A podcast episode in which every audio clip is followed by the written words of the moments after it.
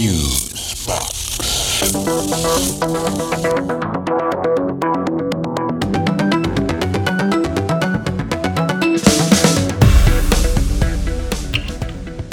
Okay, this is Fusebox number 192, Piece Keeper. Oh, and you might want to rethink the whole damn thing. Yeah, you gotta wonder. When virtually the entire world thinks, this is a real bad idea, Vlad. Hello, friends, and uh, welcome in to this, the 192nd edition of Fusebox, avariciously entitled Piece Keeper. And yeah, once again, be ever mindful of that spelling. Yeah, we do that a lot. Yeah, yeah, we do. I'm your truth seeking micro missile with active whiteners. Host, Marc Rose, and uh, over there, What? what? well, dressed in uh, blue and uh, yellow stripes. Yeah, the high poobah of the pan control. Milt Kanes, everybody. Well, thank you kindly. Uh, You know, I get the feeling that uh, you're showing support for uh, our friends in Ukraine with all the color coordination going on there. Uh, nah, it's just the only thing I had clean.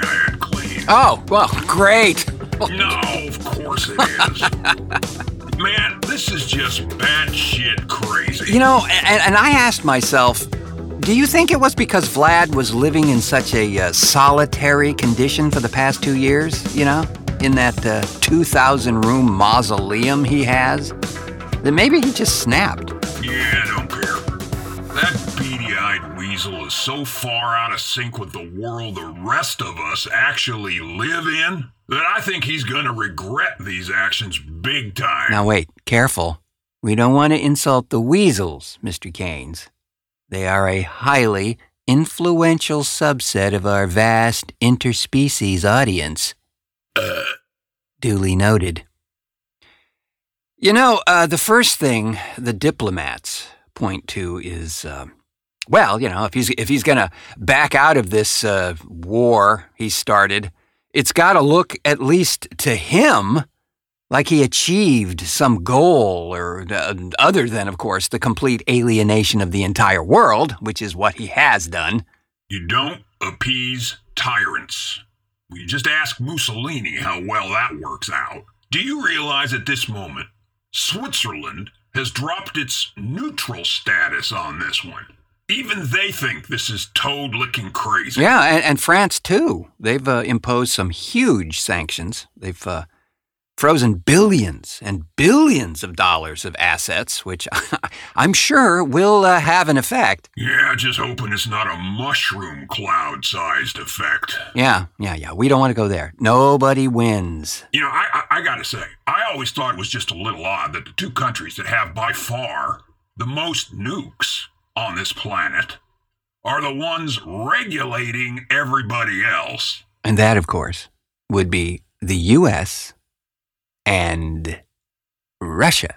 Yeah, yeah. And I think the only thing that will come about from this this cocaine decision is that Zelensky will rightly become man of the year. Yeah, I'd say he's already that. Probably man of the century. You know, the idea that at some point the actual Russian military may just say, yeah, no, these are our, our ethnic relatives, and just refuse to take part. Well, not only ethnic relatives, right?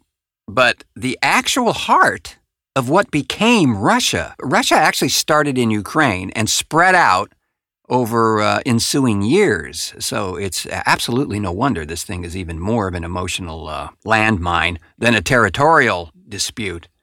Even though uh, that does seem to be uh, another reason that uh, Vlad is looking to circumvent the area. All this democracy at his doorstep is clearly nerve wracking. And yeah, yeah, I've heard that notion too about the, uh, the military just having a moment of clarity. Actually, heard that from uh, former CIA Director General David Petraeus. He said that uh, these uh, urban wars, as they're called now, are very difficult to maintain and have an uncertain outcome at best. And uh, th- that regardless of the size of the invading military. Yeah, these folks are not going to go down without a fight, bro. It, it's pretty clear. No, no, they are not. And it's absolutely inspiring to see uh, President Zelensky there walking the walk. He's, he's not going away or leaving the city at all. Hell, the U.S. offered to help him evacuate, and he refused to go. It makes me think, too, that it, it probably is the first time a war of this sort has been so intimately covered. You know? I mean, the whole social media thing's been here for quite a while now, but uh, this, this one has a different sort of optic. The world stands with Ukraine, and uh, its uh, social media coverage is, uh, for the most part, overwhelmingly supportive of uh, the efforts there. Unless you're an orange, bloated ex president who thinks Putin's philosophy is genius, and that once they clear out all that toxic democracy over there, that it would be a great place to start a dictatorship, or maybe a string of Trump resorts. Yes, and uh, hence the title of this episode, uh, friends Piece Keeper. Keeping the peace for sure. A piece of northern Ukraine, a piece of southern Ukraine, or, oh heck, let's just take one big piece, shall we? Yeah. Well, we uh, shall return and reconvene and do all of that stuff after a small reset. Have you no respect for wealth? None whatever. The show for everybody, but not everybody will like it. TheFuseboxShow.com. We are back, friends. And uh, as we were talking about Ukraine there, you know, it reminded me of uh, another part of Eastern Europe that has been establishing itself, uh, uh maybe quietly, but uh, as a cinematic resource for filmmakers all over the world for years now. And that's. Uh, Bayonne, New Jersey? no, although I'm sure they would be splendid if they were doing such a thing. No, no, I was thinking of Bulgaria. Oh, oh, yeah, yeah, yeah. Yeah. Uh, the most uh, well known filmmakers is uh, Sofia or Sofia in the upper northwest of the country. These folks have been quietly assisting the film community for years, and uh, they rock, friends. I'm going to tell you, they got one hell of a symphony orchestra there, too. You know, a lot of porn comes out of there. I'm I'm sure it does, Mr. Kanes. But as we know, it comes out of everywhere. So to speak. Yeah. And uh, to your point, uh, this brings up another thing. Uh, going back to uh, Russia, actually. Did you know that the uh, folks that have channels on uh, OnlyFans that are based in Russia, they're not getting paid for their content at the moment? as their bank transactions have all been frozen. What? Yeah. Mm-hmm. Now, it's not OnlyFans' fault, it's the sanctions being placed currently on that part of the world. Now, if you have a channel there and it's based in Russia, you're just out of luck uh, at grabbing your income. Well, now that kind of hurts. Yeah, as usual. The people most affected by these rather unfortunate economic decisions are the folks least able to absorb the fallout. Well, there's got to be some sub channel to get people their money, bro. Well, I'm sure there will be, but, uh, you know, at present, folks are hurting. Not only in this OnlyFans universe, but can you imagine the supply chain calamity that's going to follow the uh, worldwide clampdown on funds to Russia? I mean, it, can't they use some kind of uh, torn onion skin thing like you're always talking about that, that, that dark web thing? Well, uh, they probably will go uh, some similar route. I mean, if it were me trying to get money to people, I'd probably try that for sure. Yeah, you're of course referring to the Tor browser, which is a uh, secure and anonymous platform designed originally for things exactly like this folks in countries that had uh, clamps placed on basic communication outside of their countries. They could use this browser and a thing called a dot onion format and reach out to people that uh, they would have otherwise be prohibited uh, from speaking to. Then it what? Just turned into that place where you could hire a hitman or buy 11,000 pounds of coke? Yes, as it will do, Mr. Kanes, of course. My point was that we, we rarely see the personal impact it has on folks who are not the most remotely connected to the problem, but become unwitting casualties of it. I mean, what do you do though? Yeah, I know, I know. I mean, it's a war. There's no comfortable solution. Things get ugly, messy, and dead. Yeah, they do, and I, I wish I had an answer to that. Um, of course, it's going to have the effect it's designed to have put a chokehold on Russia's economy, but the casualties of that decision will be uh, felt by virtually everybody in that country. Many, if not most, who uh, clearly don't support this invasion one bit. Yeah, and then there, of course, there's this uh, whole refugee situation. Where does everybody go? Well, I, I guess at the moment, like Poland, uh, uh, Belarus, maybe? Well, you know, it's no secret. Putin has this harebrained idea to reinvent the Soviet Union. I mean, he was a KGB guy, after all. Yeah, he was. And that is a horrible idea. And I'm sure the notion that all these nations are now NATO allies and the, that uh, democracy is spreading fast over there is not exactly comforting to this cat. Uh, his uh, oligarchy period is waning. And not fast enough for me. Hell, we have a barge load of those idiots over here still thinking guys like Pinochet had the right idea. And of course, he is. Very dead. And Franco is. Very and quite dead. Yeah. So there's that. Uh, but uh, we uh, we digressed there a bit, didn't we? Shit happens, bro. Yeah, it does indeed. And uh, you know, speaking of Beatles movies, I was watching. Are we talking about the uh, Bulgarian Beatles? well, no, no, I was. Or, or maybe the ones on OnlyFans. Because uh, those cats, now they're into some deep shit. No, no, no, no, Mr. Kanes. I was referring to the uh, latest entry in the Beatles fi- uh, filmography, the one produced by New Zealand filmmaker and all around splendid chap, Peter Jackson's Get Back. Now, I know you have a, a bit of a thing for this flick, yeah? Well, it's a long and tedious story, kind of like watching somebody watch somebody play a video game kind of thing. that I won't bore anyone with, but suffice to say that in uh, 1970, when Let It Be, the original film, hit theaters where I was living at the time, which was uh, Ann Arbor, Michigan. Mm-hmm.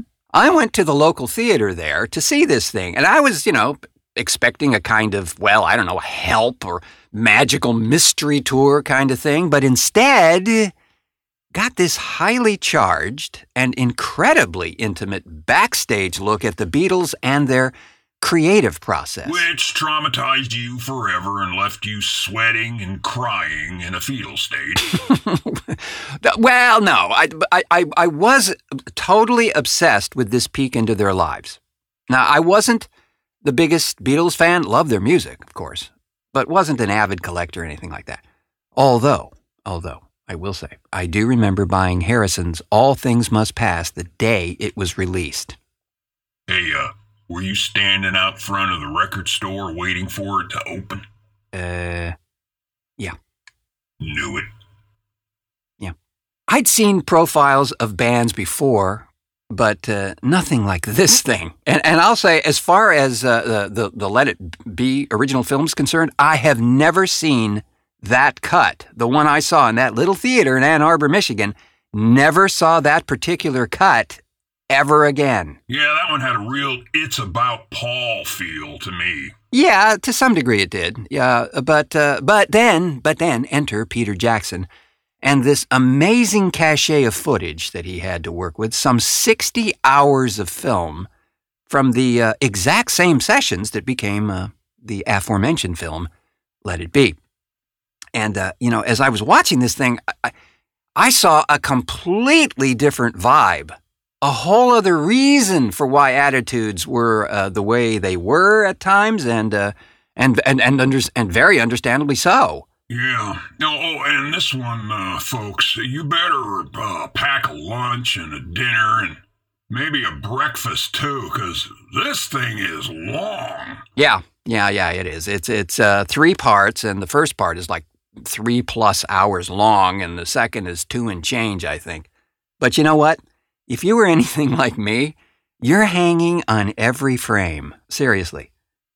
For me, not because of the personalities as much, although those those are incredibly entertaining, but but uh, just watching the creative process in somebody else. Yeah, I, I get that. Yeah. It's utterly amazing. I mean, you can feel when things are clicking creatively, and then there are those bumps in the road. You know, I'll tell you what I got from that too. Yeah? These guys, they knew a lot of music. Yeah. I mean, every other scene, they're like vamping on some old blues tune or classic rock and roll thing, and, and then uh, even some ultra cheesy stuff from like the 40s and 50s. Yeah, they those cats, they they knew their musical history, and because they formed that band as kids, and I'm talking like 14 years old or younger, they grew up together. So there's this almost sibling esque vibe going on all the time. That uh, stuff like that vitriolic breakup crap that was in the press at the time um, was pure poot, friends. Oh, sure, there were creative crossroads the four of them uh, had, but uh, not to the degree that. Well, you know, there's that bit in the second part, I think, where uh, Paul's actually reading some of that stuff aloud to the rest of the band and uh, doing some kind of corny narrator voice as he reads it. yeah, same as it ever was, right? Copy that. I mean, hey, when the facts don't fit the story that you uh, need to write, well, then just change the facts. You know, even uh, Yoko Ono gets off easy in this thing. yeah, she does. However, she may have to atone later for other things. But for now. Oh, do tell. You've been reading her email through that dark onion skin torn browser thing? Only the spam, Mr. Kanes. Only the spam. Seriously, though, this is an achievement. The the uh, the footage looks fabulous. I mean, it looks like it was shot an hour ago. Uh, so good, in fact, that you very quickly forget that it's 53 years ago. Well, I'll tell you what I dug too. Do tell. The guest stars that pop in or you know, or just in the background, and then you learn later who they were. Oh yeah, Peter Sellers. Yeah, Sellers. He, you know, he pops by for a visit. I thought that was really cool. Yeah, well, and you know what? There's a very good reason for that. A uh, film adaptation of Terry Southern's immortal classic, The Magic Christian, was uh, filming also at uh, Twickenham Studios, right where the Beatles had uh, set up to shoot and uh, rehearse this uh, new album. As a matter of fact, as at one point in the proceedings there, uh, I think this is in part two uh, as well, a, uh, a set comes lumbering through the huge airplane hangar like studio doors. It's the uh, the hull of the ship, the Magic Christian, actually. You know, you also get a quick shot or two of a tape operator, Alan Parsons. Yes, yes. He of uh, famous producer status now. Uh, for one thing, mixing Dark Side of the Moon for Pink Floyd among his credits there, and uh, of course the Alan Parsons Project. Yeah, never a big fan of that stuff. But Billy Preston. Oh, now, now that was a treat, bro. Love that guy. He just settled in on keys, and everything just came together. Oh, yeah, no pun intended. Yeah, and uh, that would be on their next album, Abbey Road. Yeah, yeah, uh, the lads, as they used to call them, right? The lads. They uh, they met Preston back during their uh, Hamburg days, playing in those cramped and extremely sweaty clubs. Um, they point out in the film too, he was the keys guy for uh, Little Richard at that time. Yeah, I think he was one of the early folks on that uh, Apple label too. Yes, he was. Yes, he was. And we uh, also get a shot of some advance publicity for Miriam Hopkins' album as well. Did you catch that? Couldn't miss that. She was, uh, how do the kids say? A looker. Boy, howdy. You're right as rain, Mr. Kanes. I know there's been uh, been talk about a uh, hard release of this documentary on Blu-ray, and uh, reports have been pretty fanciful about uh, what that version would include. One report saying it would contain even more footage Which I guess for some of us, it's just not a bad thing. Yeah, it just becomes a 379 disc set. Yeah, yeah, problematic. Heavy, too, you know? Oh, this is very cool. I'll just put this right here.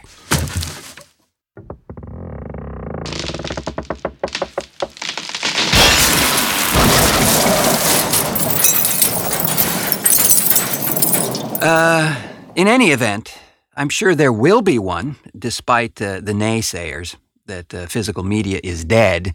It still lives on, Kind of like vinyl. kinda like vinyl. Seriously, why does anything have to vanish anyway? There's always some geek out there who just loves, well, you know, eight track wax cylinders or uh, barbed wire recorders. Well, it's just a supply and demand thing, is all, really. No demand, then the supply dries up, or uh, gets immediately placed into a sharper image catalog. But uh, catch it if you can, folks. It's uh, running currently on Disney Plus, but I'm uh, confident there will be uh, other sources forthcoming. Yeah, just uh, use your torn onion dark web weaver to find it. Yes, friends, it's that time once again when uh, we bravely go where sane mortals dread and the rest just look for bargains on plastic flamingos. Dateline! Milton! Uh, anything you want to say about this city, Mr. Kanes? Uh, something we should know? Uh, no, absolutely uh, no relation, bro. Yeah, just thought I'd ask. A uh, shirtless man was arrested in Milton after yelling at a group of school children and then fighting a tree. Yeah, yeah, come here, fight, come here, fight me. Come here, come here, come here, fight me. Oh. Not looking too good there, Skippy. No, not at all. Uh, according to the arrest report, an officer was dispatched to a park in Milton regarding a man who was disturbing a group of children on a field trip. According to the teachers, the shirtless man's behavior was aggressive and erratic, yelling and frightening the kids. When the officer told the man to leave, he refused. He instead walked a few feet away and began fighting a tree, according to the police report. He was later arrested and banned from the park for one year. Or would he? Dateline! Kirkwood! A man was arrested after going on a rampage, stealing a car, and killing a family dog before being found hiding in a chicken coop naked. Oh, brother. Yeah.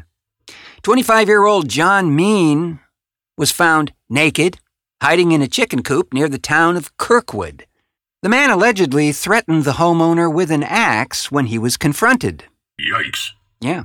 And uh, after a police investigation, it was determined that Mean had abandoned a stolen car and fled into the woods before ending up in the chicken coop. The car, a 2016 Audi A5, was found on Interstate 81 northbound and was facing the wrong direction. Police determined the car was reported stolen from Sarasota. Police also determined that Mean had crashed the car after, quote, driving erratically. He fled by hopping on the back of a pickup truck and then taking off into the nearby woods. Later, that afternoon, police received a tip from a local homeowner after he found the man in his chicken coop. When the homeowner asked Mean what he was doing in his chicken coop, he told him he was killing his chickens. He then picked up an axe and began chasing the homeowner. This time, a canine unit was dispatched to find Mean, and police received reports of a man matching Mean's description inside another chicken coop. This time, he was completely naked. Now, at this point, if I was a chicken, I'd be torqued off. And maybe a little nervous. According to one witness, Mr. Kanes, he was in the run of the chicken coop, totally naked, covered with mud, and he was chasing the chickens. It was totally bizarre.